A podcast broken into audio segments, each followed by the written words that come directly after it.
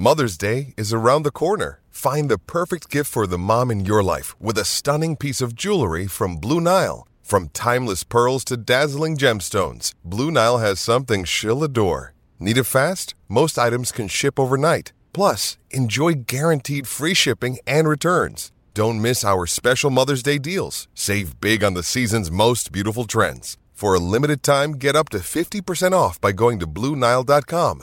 That's BlueNile.com.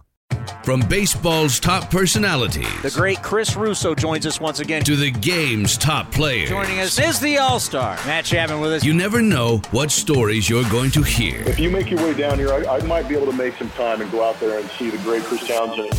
This is A's Unfiltered with Chris Townsend. We love giving you a little A's Unfiltered here on A's Cast because we have so many great guests we like to relive from A's Cast Live. And this is a real smart crew right here.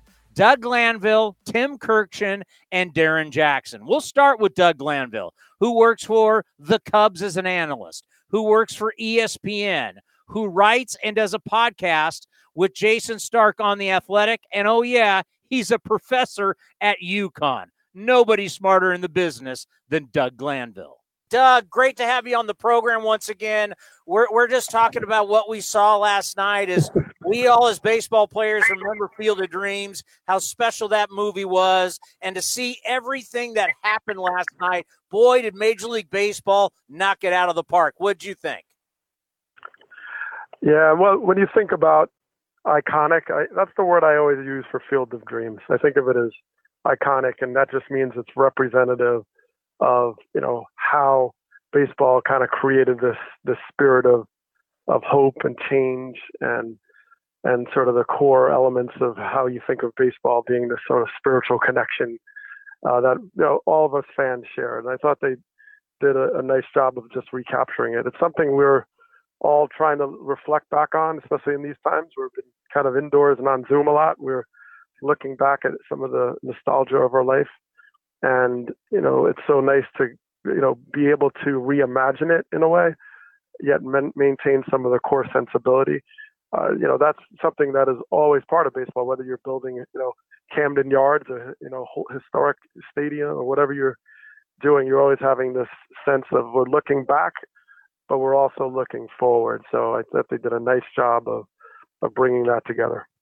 Don't you think that every franchise and every player, if we did this one time a year, would, would all at one time of their career want to do this? In the short, yes. I think they would love. I know if I played, I would love to do something like it, or you know, think about other examples. Well, Bull Durham was one of my favorite movies, for example. So I I did play actually where Durham played back when the Bull was there um, in in A ball. So I, I think it's great to be part of that history. It's it's something that baseball is great at with all the storytelling. It's what separates baseball from so many other sports. That, that certain history and how it always stays alive. Like playing for the Cubs or the Phillies, all the classic players they were always around. You know, I saw. In fact, they were coaches many times. So I played for Larry Bowa. You know, Greg Gross was my hitting coach. Uh, you know, Gary Maddox came to my wedding. I mean, that's baseball, and I love that about the game, and I think that you know having a chance to be part of the nostalgia and and bringing it forward is is a great thing. You know, I played in Iowa for two years, not in that particular field, but I played in Des Moines for the Iowa Cubs. Loved it, you know, loved it, and um, the people were great. We had a packed house, 10,000 strong at Sec Taylor Stadium. We had good teams. I went to the Iowa State Fair to look how big the cows and the pigs were, and you know, I was all in, you know, and and so when you connect the dots between the game and what it means to the community and what it means to the memory of the sport, uh, you know, then you you know you are in some ways, you know, keeping the game alive through the next generation by reminding it of its great past, and I always appreciate that. Well, now the number one question I have for you, I got to take you back to Durham. Did you hit the bowl and get a free steak? I didn't, but I, I had this really rare accomplishment. I made probably one of the best plays of my certainly minor league outfield life. They had a kind of a rock warning track, and I made this over the shoulder grab. Um, and the the announcers liked it so much. I actually won the play of the game, which is supposed to be for Durham Bulls players, but they gave it to me as a visiting player in Winston-Salem. So I got a, I think I got a gift certificate to a restaurant or, or steak or something Uh, it wasn't the bull though. The bull, by the way, in real life was like 500 feet away on top of the roof. It was so far away. It wasn't that right field short porch shot that you saw in the in the movie. So very different bull. Well, uh, you want to talk about a bull and a guy that has shown up to Oakland and has been crazy. Starling Marte in 12 games yep. with the A's, he's hitting 415, three home runs, nine stolen bases, a 1,041 OPS.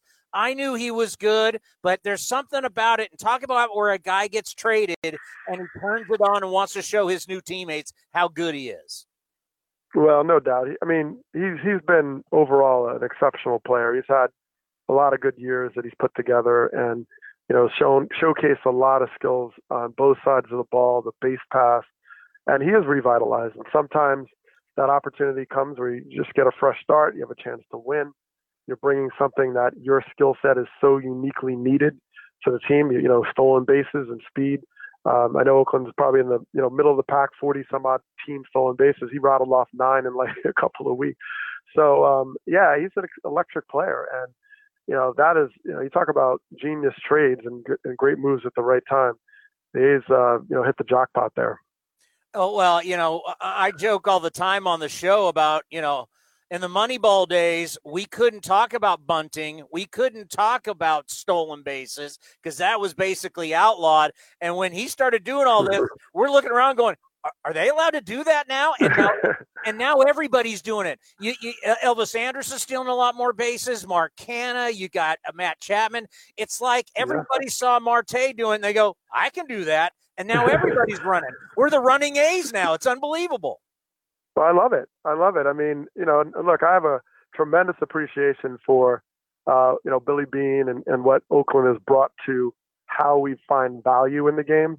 I, I, that's an important uh, addition to uh, baseball and, and what it's meant. Uh, certainly when you're evaluating talent and trying to build teams, and and that's important. But I know that there's an element of it that uh, can be unintended. You you do create a risk averse environment because you start to say, well, should I steal third?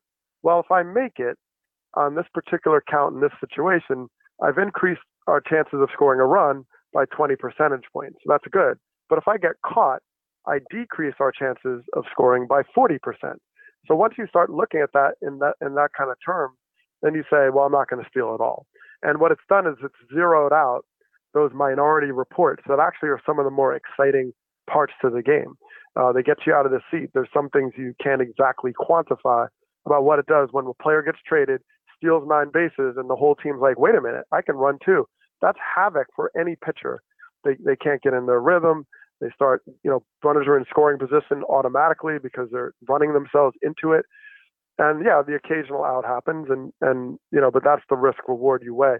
So I think that that is something that when a team has skills like the A's that can beat you many different ways, and you're not using all of those ways, you're, you're doing your team a disservice.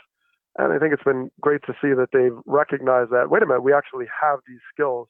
Let's use them. I don't know if you have noticed, but we've talked a lot about it lately on the show how so many of these pitchers, they're not holding runners on at all. It's like they don't even they don't care and it's like, why not take advantage of this, especially the relievers who are all coming in trying to throw 100 plus miles an hour? They're not paying attention. It's like every, don't you think everybody should be running if you're not going to be checking me at first or second? Well, you're speaking my language as a base stealer guy, um, no doubt. But what ha- what happens is the focal point becomes, let's say, the three run home run, right? I mean, the singles are way down, hits are down, batting average is down. So you start to say, well, I'm not going to get three consecutive hits off of like, you know, Jacob DeGrom. It's just not going to happen. So I'm going to play to hitting the home run. You know, I'm just going to try to, because first of all, there's a shifting defense everywhere. And the A's, by the way, are in, you know, top eight, top 10 in shifting. So once you start defeating yourself in that way, you say, well, I'm going to sit around and, you know, hit the home run and, and just sort of wait for it. So when you play that, the pitchers start to go, well, I can't make this mistake. I'm not worried about this runner. Let me just focus on this because they are trying to hit the ball out of the ballpark. And that's what happens. And so as runners, your job then is to exploit when they overcompensate and then focus to the point where they're ignoring something that you can use to beat them. And I think that's exactly what the A's are doing right now.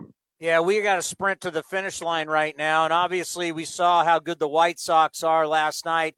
Field of Dreams. Mm-hmm. We got a four game set with them on the south side coming up here after this series with Texas. Uh, Tampa, we know how tough Tampa is. They've now got a five game lead. Boston's still there. New York kind of still there. Blue Jays. I mean, the best race is Houston, leads the A's by a game and a half. Who do you like trending other than the A's? Who do you like trending right now in the American League? Well, see, I mean, they, there's there's so many examples in terms of who you know, can come out of the woodworks. And uh, you know, I haven't really looked at the schedule strength, but you know, the A's are the team that's that's smoking hot right now. I mean, it's hard to to deny that. What is it, seven in a row at this point? And uh, you know, Houston's been a juggernaut. I think that there was a little surprise to that because their pitching was kind of younger. And you said, well, you know, I don't know. Every once in a while, you look at Seattle and you say, wait a minute now, who are these cats? They're coming, they're coming, and then they kind of lose three, four in a row, and then you kind of take them off the map. So there's there's sort of teams where you look at you look at the East, you have you know whether Boston, Tampa, New York is kind of finding some swagger there a little bit, and and so they're a team of, of definite concern too. I'm watching those teams that are kind of in the middle of their division, but you know starting to figure out they're outscoring their opponent, and they have an upside. That's what I'm I'm worried about in terms of you know who the A's might get you know uh, challenged from because when you come down to it these last six seven weeks of the season, it might come down to your schedule staying healthy and you know guys getting hot, hot at the right time, and that can sort of fall to any team that has a lot of talent. How about your Phillies having a half game lead over the Mets, a game lead over Atlanta? This this NL East has been crazy. Completely crazy, and part of it is they, um, you know, the Phillies have probably the weakest schedule going forward, and that's something that's played to their advantage. They haven't exactly lit the world on fire. They haven't played good defense a lot of stuff is, is wrong, but they're starting to at least play where they're not playing down to their competition. They're realizing that they have an advantageous schedule. You know, the Mets are without DeGrom. They've made some moves. They've had some injuries, and and so they're kind of been ripe for the taking. The Phillies sort of took them. So you know, a lot of baseball left, but it doesn't seem to. You know, that division doesn't have the strongest teams out there. So, you know, it's looking like the West. You know, minus Tatis Jr uh, seem to have a lot of the chances of being able to, at least the NL West, that could get possibly the, the wild card teams coming out of there. You know, Milwaukee's been running away with it for a while. You know, I was just in Chicago calling the game, a Cubs Brewers, and I watched a 10 nothing game and a 17 to 4 game. The Brewers were just, they were on fire. So that's definitely a team to watch because they can flat out pitch. You know, put your professor hat on. How's the school year going to go for you? Oh wow! You know what? I I feel like it's. I wish I felt more comfortable as to what you know, saying like, "Oh, we're in the new year." Feels a little bit like last year, but so I'm hopeful that, you know, I have four kids and they're all different grades, eighth, seventh, fourth, you know, everywhere, and um, I'm hopeful that we can kind of get through it and and uh, have a good year. But you know, it's a tough time for all of us. You know, we're unprecedented time. That's why something like Field of Dreams and you know, these are things we kind of need to remember and go back and um, touch on again to, to just remember not so much like the what, you know, what makes up baseball, but the why. You know, what what's the inspiration to what we're doing and why we're doing it. And uh, and I think the more we capture that, it helps us deal with the pandemic. It helps us a little bit deal with being kinder and gentler to our neighbor and and our, our common our common friend. And um, and that's to me what is great about baseball. Quite frankly, you're always looking out uh, for the next generation and in that shared space. Well, every time after you leave this show, I always say this show is smarter because you were on it. I always appreciate your time. You do so much great work in so many different ways, and we always promote everything you got going with Jayson Stark and all your broadcasting and, and education. But uh, thank you so much for the time. Be safe, and let's talk soon. Absolutely, let's do it. And Oakland fans should be really thrilled. You have a great team. So we'll keep it up and look forward to seeing the postseason. Take care. All right. Take care. And from Doug to a historian, a broadcaster, a writer, he's been in the game a long time for ESPN, the great Tim Kurkjian. Tim, how excited are you for this four game set between the Athletics and the White Sox on the South Side? Well, it's a great series between two teams that I think are going to the playoffs. Certainly, the White Sox are going to win their division easily. Both teams have the identical record, have identical records. They're both playing pretty well lately. They're pitching. Uh, both teams have been really good lately, and they're two really fun teams to watch. So count me in anytime the White Sox and A's are playing, especially late in the season like this with a lot on the line. Yeah, if you think back to our playoff series last year, how exciting that was. And our old friend Jim Harbaugh, when he was uh, uh the head coach of uh, uh, the 49ers, would always say, iron sharpens iron. I know this is just a four game set. We got a lot of baseball after this, but don't you think this is good for both these teams to kind of match up and see where you're at? Absolutely. And the fact that, again, they played each other last year in a, a very good series which the A's won. I'm sure the White Sox haven't forgotten about that. Um, and I think it's always great to play better teams down the stretch, get you even more ready for the postseason. And with so many, frankly, bad teams out there, I think the best way to make it to the postseason is to to win as many games as you can against good teams. So when October rolls around, you're ready. I am so glad you said that. And that's why we love having you on the program because all these people are talking about strength of schedule, who's got the easier schedule. I want to beat the best. That I mean, Tim, that prepares you for the postseason when you beat the best and you face the best. Yeah, th- there is something to be said for strength of schedule more now than ever. I never used to believe in that, but over the last three years or so, and this is not a good uh, development the gap between the really bad teams and the really good teams is wider than I know I've ever seen in over 40 years of covering the game, and it's not good. So uh, when you beat up on bad teams, that would that's what you're supposed to do. But you know, bad teams beat good teams all the time. They go into enemy ballparks and sweep a three-game series when that should never happen. But that just doesn't happen anymore. So I just prefer to see two really good teams play, and I think every good team beats a good team, and then they go into the playoffs saying, "Well, we we knocked them around in August. Now we're ready to knock them around in October." You know, when I think about the A's before the deadline and the A's after the deadline, and I know you're very high on the A's right now. We heard you on Buster's podcast, Baseball Tonight. Uh, what a great podcast, really second to none. Just talk about how you see the A's before the trade le- trade deadline and now how you see them. Well, I liked them before the trade deadline. I really like them now because of what Starling Marte has done, especially. I mean, he's got he's got 11 steals and 11 RBIs in his first 15 games no one's ever done that with their first 15 games for any team 11 RBIs, 11 steals. That's how productive he has been. He has given them another dynamic offensive player who can hit all throughout the lineup, especially at the top. He's a is a is an above average defensive player. So him alone really adds to where the A's are, but they did some other things, you know, Josh Harrison, Yan Gomes, those guys are useful players. And in this day and age, when you use your entire 25 man roster and flexibility is critical, and you're resting guys, you need a really good bench. And that's what the A's have done. So I was very impressed with what they did at the deadline. You know, Tim, it's been really funny when when Starling gets on base, everybody in the ballpark knows he's going. And now with these pitchers who are just up there trying to throw as hard as they can and strike everybody out, they're not paying attention to the runner. He's taking advantage of it. It's like we're back in the 80s. It's it's like our guy Rickey Henderson or Vince Coleman is back. Everybody knows he's going, and he keeps stealing these bags.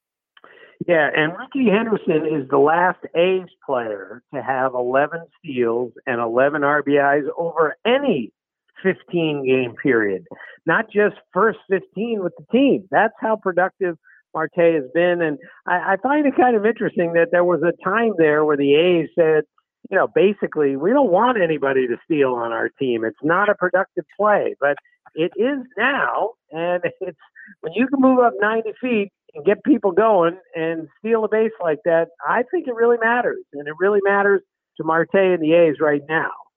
Well, yeah, uh, Starling has actually thrown down a couple bunts, and I joked with our general manager because we have the general manager show, And I said, David Forst, eh, I'm not going to get fired if I talk about stealing bases and bunting, right? Because yeah, go ahead. I, I love to see a good bunt once in a while myself, but I'm 64 years old, and I just remember a time when stealing a base and moving a guy up with a bunt was an important play. We've gotten so far away from it that it's really refreshing to see it used once in a while. You know, Tony La Russa, the Hall of Famer, is a friend of our program. We've had him on many times. Obviously, in A's great, and I just thought it was just ridiculous when people thought he wouldn't be able to manage the White Sox. I was like, "You kidding me?" Tony has managed some of some of the biggest egos in the history of the game, from Rickey to Jose Canseco to Dennis Eckersley. I mean, some of the greatest players of all time. So I don't think you're shocked that Tony's being successful in Chicago. Not at all, and I was. Uh I was a little disappointed that some people just said, well, he's too old to do this. And uh, I just wasn't one of those. And I know I checked with Buck Showalter, who I check with on a lot of things these days, as I have for years. And he watched the three game series between uh, the White Sox and the Yankees. And he assured me Tony on the field, strategy wise, is still the same Tony, which means he's totally on top of everything that's going on and he just takes time to get to know his players. I mean, he knew every player on his team inside and out, what button to push. It just took him some time to figure out, you know, what to do with some of those White Sox guys that he frankly had never met before. Well, he's figuring that out, and Tony's done, no surprise to me at least, a really good job managing the White Sox. And talk about as you prepare for this game, uh, the White Sox, they got a lot of swagger, they got a lot of talent, and for the first time in a while, they're healthy. Yeah, Eloy Jimenez has really made a difference since he's come in. He had back to back two homer, five RBI games, which is quite rare today, any day. Um, Luis Robert's back, so they basically have their their offense back. They made some really important moves at the trade deadline. They got Craig Kimbrel, so now with him Liam Hendriks. They have two guys at the end of the game throwing, you know, mid to upper 90s. Um, it's a it was a really good team before the trade deadline. It got better at the trade deadline, and then it got even better when the they really got healthy. So I think the White Sox have as good a chance as any team in the American League to go to the World Series. That's how impressive they are. Well, I want you to put your baseball historian hat on. And we all know that Field of Dreams, the movie, was one of the great, not only baseball movies, but for its time, it was one of the best movies during that time. Uh, just take us through your thoughts of that game that got great ratings and really kind of, you know, inspired a lot of people to remember about Field of Dreams in Iowa. Yeah, uh, it's my favorite movie of all time. Not my favorite baseball movie, my favorite movie, period. That's how much I love that movie. I've watched it a million times and I cry every time I watch it. I can't help it. And I thought the the whole Field of Dreams game was just spectacular on every level. It was about pure baseball. There were no there was no walk up music and exploding scoreboards and things to do in the stands other than watch the baseball game. I think that was really great. And uh, of course, we got a great game too, which really helps things. So I, I hope everyone watched and, and we just saw how great the game still is. You know, it it has its issues today and it doesn't sell itself very well, but that game right there just showed you again why baseball is the best game there is. Let's end on this. I, think about uh, twice I've been to Tokyo with the A's. The A's have always said, "Hey, listen, we'll go to Australia. We'll go anywhere. We, we want that experience." I, I look at that field and just to think of how we could grow this, I think every single year we should do this, and at some point, every single franchise should play there. What do you think? Yeah, I agree. I think um, it was such a smashing success. No surprise, by the way that it should be there. They should play a game there every year. And uh, the, the White Sox don't have to play there every year. They should have been the first team to play there, of course, and maybe the Yankees also. But they should they should move it around, let other teams go there. But uh, if I were in charge of this, clearly I'm not. I would play a game there every year um, until it just doesn't work anymore, which I can't imagine that happening. Well, it is always an honor to have you on the program. Thank you so much for your time. Be safe, and let's talk later in the season, if not the playoffs, and enjoy this four game set. Okay, Chris. Thank you. And when the Athletics are going to be taking on the Chicago White Sox, we always like talking to a guy that a terrific career as a player, now as a broadcaster from the Chicago White Sox. Here's Darrin Jackson. Well, our next guest does a great job as a broadcaster with the Chicago White Sox. Of course, was a terrific player, had a long career. Darrin Jackson with us once again. How are you? It's been a while. Good, Chris. Thank you for having me on. Yeah, it's been a while, and it's good to be back. You know, we wanted to talk about this series because you look at two teams, two really good teams, as they came into this series with the exact same record. But obviously, what happened last night with Chris Bassitt has kind of changed the narrative because you guys know Chris Bassitt with his time from the White Sox. He's a he's a wonderful kid, and to see what happened last night was just so tragic, and, and it just shows that at times how tough this game can be. And to see him with the blood on the mound, just take us through what it was like at the stadium. Oh no, don't make me relive it. Um, you know, I'm I'm a pretty emotional guy, so to see something like that happen kind of, you know, had me tearing up because like you said, Chris is such a great person. Loved him when he was with us and to see him actually injured like that, I mean, it it, it just breaks your heart cuz he's having such a phenomenal season. He's he's the ace of a really good team staff. You know, it's important to your team to have him there and available, and for for that kind of thing to happen to him. Yeah, you don't want to see it happen to anybody, but you know, when you have a personal relationship with somebody, it hurts even more. And yeah, I, I feel for him, and you know, it's just nothing he could have done. He was he, he got tried to get that glove up there, It almost got in the right position, and he just missed it and now he's dealing with a long recovery. And you know, baseball becomes secondary, obviously, but at the same time, you know, the game goes on. It's waiting for no one, and and the White Sox really did take advantage of a situation where you know everybody was brokenhearted in a green jersey last night, and you knew with the bases loaded that we were going to break that game wide open because because they were in a position to just take advantage of any mistake that was going to happen. You know, having worked on the sidelines in the NFL and been around the NFL for years, you know, we do see the stretcher, we see the ambulance come out onto the field. It's very rare in our game. I don't know if I've ever really seen it where EMTs come out on the field. You've been in this game longer than me. Have you ever really seen that?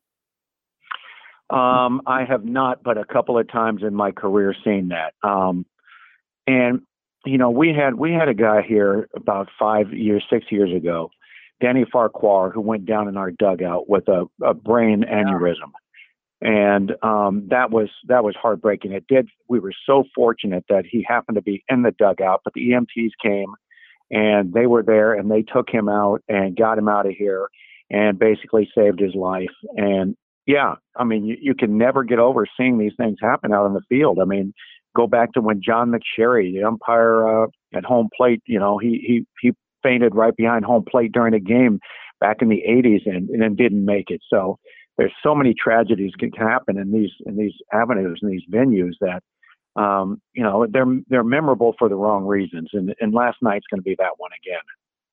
How hard is it for the players after you see all that, the delay? Everybody's concerned because Obviously, there's people in the dugout who know Chris for the White Sox. Obviously, what he means to the A's as a, a spiritual leader to this team.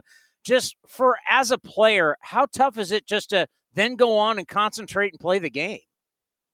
No, that's the thing. And that's one of the things I talked about after that fact. And I unfortunately was able to predict that the inning was going to be blown wide open. I said the White Sox are probably going to blow this inning wide open right now because there's no way you can just get back to business without it already being an emotional situation. How's your focus going to be at a level where you can beat a top professional at his game? It's just not going to happen. And, you know, things settle down because you move on past that because you're a competitive athlete and you have to. But that inning was a goner for them. They just had no chance. The White Sox pile on five runs out of nowhere. And and from there, think about it. The A's are like, yeah, we're losing five none. Let's come on, guys, let's come back. But how you really really emotionally going to be back in that after seeing what happened to Chris and not aware of what the recovery is going to be. It's just it's one of those games for the A's. Unfortunately, they just never really had a chance to get back in it because of the emotion they'd already spent worrying about their teammate. Yeah, you know, doing the post game show last night, and some of our callers were actually in tears and yeah. you know not knowing what was going to happen with chris as he was in the hospital but good news received stitches he's going to have to have surgery on the fracture in his right cheek but he's going to be okay that is the main thing and i want to put you in the a's clubhouse right now if you are a player in the a's clubhouse isn't it time to rally tonight for your teammate yeah there's that hope chris that i mean but look the, the reality is you're only as good as your ability in the first place. And how do you guys match up against us tonight? Because it is back to competition. It is head to head, two top teams in the American League going back at it. And yes, you know, the emotion of watching Chris go down last night. Now, you get back to being a professional. These guys have definitely got their focus back. I guarantee it. They're going to come out swinging. But I've always found and felt it was hard to try and reach for that extra emotional support for yourself to say, hey, we can do this for Chris. You know, the win one for the Gipper thing is not necessarily going to happen unless it's that day. Uh, the next day, it's usually back to business as usual, with the thought that, of course, your teammate is is recovering. But it's hard in this game to, when you play every single day to draw on extra strength and ability because you're trying to do that every day anyway. You know, I think about Brian Goodwin. I mean, obviously, he's just trying to have a good at bat. I mean, he's not trying to hit anybody in the head. I mean, it's it's it's it's just the competition. How do you think this affects him? Yeah, obviously he's bothered by that because he's a good person also. So he's not somebody that's happy of, of that outcome. But he also knows there was nothing that he could have done differently. He couldn't have controlled that issue. He could have been out just as easily. Chris could have got the glove up and made the play, and it wouldn't even be a story. So I think he just understands it's just unfortunate, and there's nothing more he could have done. And he's not going to change his approach. He's going to try and hit the ball hard right back up the middle or to right field or to left field. And as athletes, again, all you can do is be the best you can be at that moment and try and, you know, kind of respond to whatever's coming your way. But we can go back, as you said, the football. I mean, nobody's ever, ever prepared for the major injuries that happen in that, even though they're, they're coming. It's football. Bad things are going to happen. And when they do, you keep going and move on. And I think with Brian, he's just going to be somebody that realizes he's still got to play the game the exact same way to be successful. Let's get to some baseball here. You know, I think about the White Sox. Just you got it all. You got you got athletes, guys that can run. You got a lot of power. Uh, your bullpen is, is unbelievable. Is this one of the better White Sox teams you've ever been around?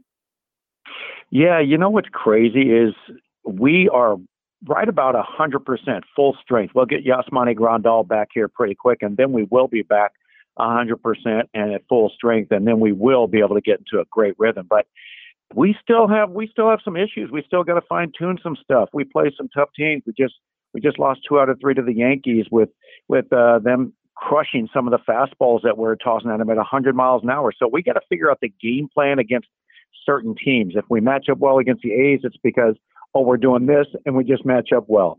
Are we going to match up well against Houston? Are we?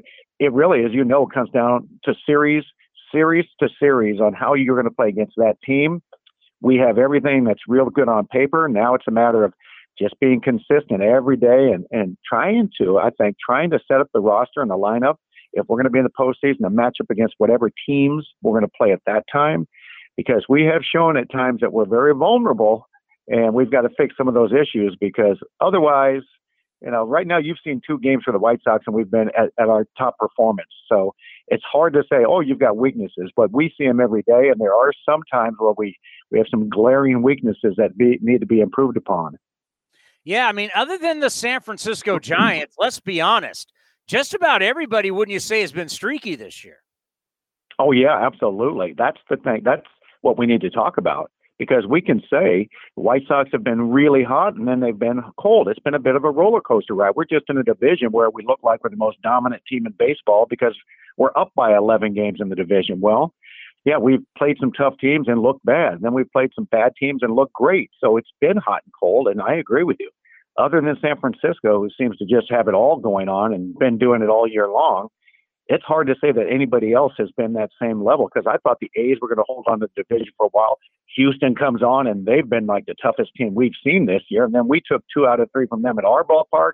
So it's like, what are you going to get? I don't think anybody really knows. That's why it's going to be important come uh, time getting to the postseason where you're playing at your best.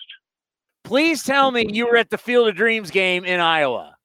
Oh man, yes, Chris. We were fortunate enough to go ahead and get the chance to be there. We were traveling all season long, basically, so we were able to get to Iowa, and the setting itself um, was just phenomenal. It was as if they had written a movie script, and it lived out. There was a one take from the fireworks that went off after the home run of Anderson. Uh, to the guys celebrating to every aspect of that game. It was almost like a Norman Rockwell painting that just had taken place and it was live action. It was pretty amazing to be part of. And what was it like when all of a sudden you're like, I can't remember what inning was, third or fourth inning, and there's a hot air balloon going by?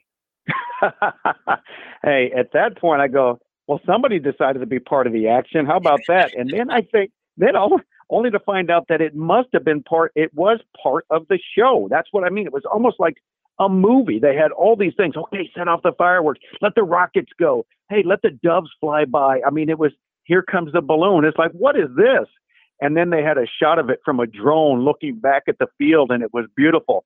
But then that thing went and landed past the original Field of Dreams field, and it was back there anchored somewhere. I go, well, obviously that was meant to be in the show, so it worked out perfectly. Can you imagine as an outfielder, you're roaming the outfield and behind you is all that corn? Or can you imagine back in your day you're hitting and you hit one into the corn? I mean, that would be like the coolest thing of your career. Well, you're right. And and just you bringing that up. So watching these baseballs, these home runs, because there were plenty of in that game, watching them disappear into the corn was so unique and so original. It was a beautiful thing to see. It just it made you feel like you were a kid playing in the sandlot, uh, you know, with the cornfields back there. It was, again, I mean, it was idyllic. It's just not something you can make up. It was uh, one and done. I mean, that it'll never be replicated. You can play more games there, but there'll never be anything that replicates that emotion, that feeling of that first game. And I got to think about you as a player and for all players and all you know obviously yes you're right. You'll never you can't duplicate that. I mean there's there's only one first but shouldn't this kind of be something that we look at on a yearly basis and throughout time we get every franchise there to experience this? Because obviously, when you, now Netflix is going to have a whole series on Field of Dream. I mean, this is one of the great movies of our time. Don't you think we should all play there at least once? I think I actually believe, Chris, that's going to be the plan. I, I think Major League Baseball has thought this out now, especially after it being so successful. I know there's a game already going to be planned for next year, but I think every team probably will get the opportunity over the next whatever 15 years to play in that in that stadium, play in that ballpark, and be part of a historic setting and get the feel of what it was like to do it. So I believe you're correct. I think that's going to be the case. Let's end on this. Tony La Russa is obviously a friend of the program, one of the great A's managers of all time, and we've helped him out with ARF in different situations. We love Tony, and I just laughed when people said, "Ah, he's too old. He's not going to be able to manage the egos." I'm like, egos. He managed Rickey Henderson, Jose Canseco, Dave Parker. He's Big McGwire. He's, he, I mean, Eckersley. He has managed some of the biggest egos we have ever seen. Just talk about what he has meant as a manager leading this group. Um, I'll go back to when I heard he was being hired, and I said, "Let me think about this. Let me think about this." And I started putting in the right perspective, going, "Okay, age has nothing to do with. it. I don't care about that. That's irrelevant." Um, has he been away from the game? No, he's been up watching the game. He's seen how the game's changed. Okay, and yeah, personalities. Oh yeah, he dealt with bigger personalities than White Sox have. There's no question about that. Will he be successful? I said, let's wait and see. Why? Why would anybody question it? Let's wait and see how he does. Why? Why would you assume he can't do well? And here we are, a first place team. So all those naysayers can bite it because they were all wrong. I, I'm happy he's here. And I, by the way, watching him manage this year, I've obviously played against him. Watching him manage is, is something I've never experienced because, especially as a broadcaster now for 22 years, you look down and predictable scenes come up in a game like, okay, it's a bunt, it's a hit and run, it's all right, get him over, get him in. With Tony, I can't do that. It's it's it's not predictable because he goes on his gut. He goes on that individual in that moment in that setting against that pitcher. I look down and I say, well, this is what could happen. But with Tony, I don't know if it's going to happen. And it's great. It's refreshing. And I love it. I, and, and I'm happy as can be that he comes back to a place where it all started for him. under under an owner that uh, has has wanted him back here, and they get back together. It's a perfect marriage, and and it's a su- success story. That I mean, I'm so happy for the White Sox and the city of Chicago, and you know what? For all of uh, all of his fans, like yourself, Chris, for for him for your backing of him in the past. You knew he could be successful, and you're you're in the small percentage of people. So it's it's a great story for us, and I'm happy as hell that it's turning out the way it is. Hey, great stuff as always. We always appreciate it, and it's an honor to have your time. And uh, let's hook up in September when you guys come out here to Oakland. Well, I hope so, but I got to tell you, I'm hoping for a better outcome than what we had last year. Yeah, no, we're not. be safe and be well, and we'll talk soon. Thanks, Chris. A really smart crew right here. Doug Glanville, Tim Kurkjian, and Darrin Jackson. That's going to do it for A's Unfiltered. And these are the type of guests we get each week because of Commander Cody on A's Cast Live. Now back to A's Cast, powered by iHeartRadio. This has been a presentation of the Oakland Athletics.